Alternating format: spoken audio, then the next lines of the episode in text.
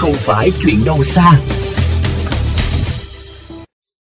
Bà Trần Thị On sống tại ấp 4 xã Xà Phiên, huyện Long Mỹ, tỉnh Hậu Giang đã gần 60 tuổi mà chưa hề biết đến nước sạch đạt chuẩn vệ sinh là gì. Nơi bà ở heo hút nên nước sạch về chưa tới. Nhà thuộc hộ nghèo nhiều năm càng không có khả năng khoan giếng nước. Khi mùa lũ về thì bà bắt đầu múc nước dưới kênh lên xài. Trời mưa thì hứng nước tích trữ nấu ăn, tắm giặt. Còn vào hạn thì hàng xóm thương tình chia nước giếng cho bà dùng. Bà Trần Thị On chia sẻ. Ừ. Bởi vì gần ruộng mà chặt mé ruộng đó cô, cái liền với mấy ruộng luôn. Chứ ừ. không phải ngoài xăm trái, ngoài nó vô trong ruộng. Không có tiền đóng cái nước. Chạy nó chứ xong không với hứng nước lộ lưu xài không à. Mà giờ ừ. cũng sách hết nổi rồi. Sách ừ. xài nhính nhính.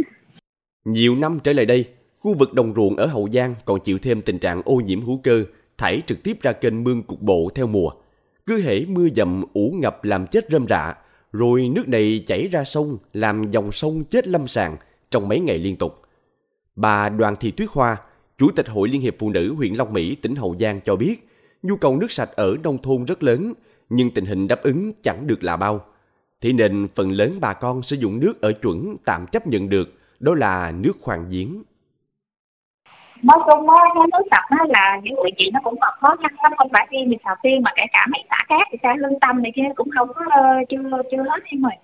Này là khó khăn chung khó khăn chung của huyện vậy luôn không phải riêng sào tiên mà họ gian giờ là chủ yếu là máy nước giếng á pha giếng á.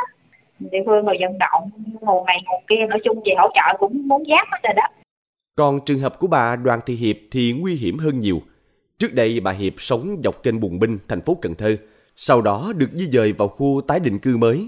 vì đây, không có tiền khoan cây nước, bà chấp nhận bơm nước sông lên xài. Dù biết nước sông bị nhiễm chì, nếu sử dụng thời gian dài sẽ để lại hậu quả bệnh tật. Nhưng gia đình bà có nỗi khổ riêng. Bà Đoàn Thị Hiệp, phường Hưng Phú, quận Cái Răng, thành phố Cần Thơ cho biết.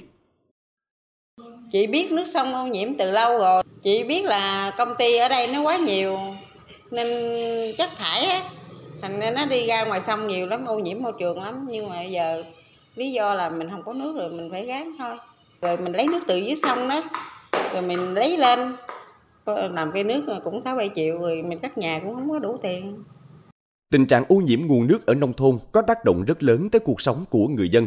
Số liệu điều tra ở vùng có ô nhiễm cho thấy, phụ nữ ở các khu vực này mắc các bệnh về phụ khoa, da liễu, đường tiêu hóa và ung thư đều tăng. Không có nước sạch, đợi trời mưa hứng nước trữ lâu xài tiết kiệm. Dẫu biết nước kênh mương ô nhiễm, nhưng cũng lắm lúc bấm bụng dùng tới như ôm quả bom nổ chậm, không biết bộc phát bệnh lúc nào. Đó là tình cảnh của nhiều hộ dân sống ở đồng bằng sông Cửu Long, vùng luôn tự hào là thiên đường nước ngọt. Từ trước đến nay, chúng ta đều nghe đến mô hình biogas vừa giúp giảm thiểu ô nhiễm môi trường và có thêm nguồn nhiên liệu khí đốt cho sinh hoạt. Nhưng biogas gia súc gia cầm thì ai cũng quen thuộc. Này lại có mô hình biogas tôm do Trung tâm Khuyến nông Trà Vinh xây dựng và ứng dụng. Ngay sau đây là phóng sự ghi nhận hiệu quả kinh tế và giúp môi trường sạch hơn từ mô hình này. Mời quý thính giả lắng nghe.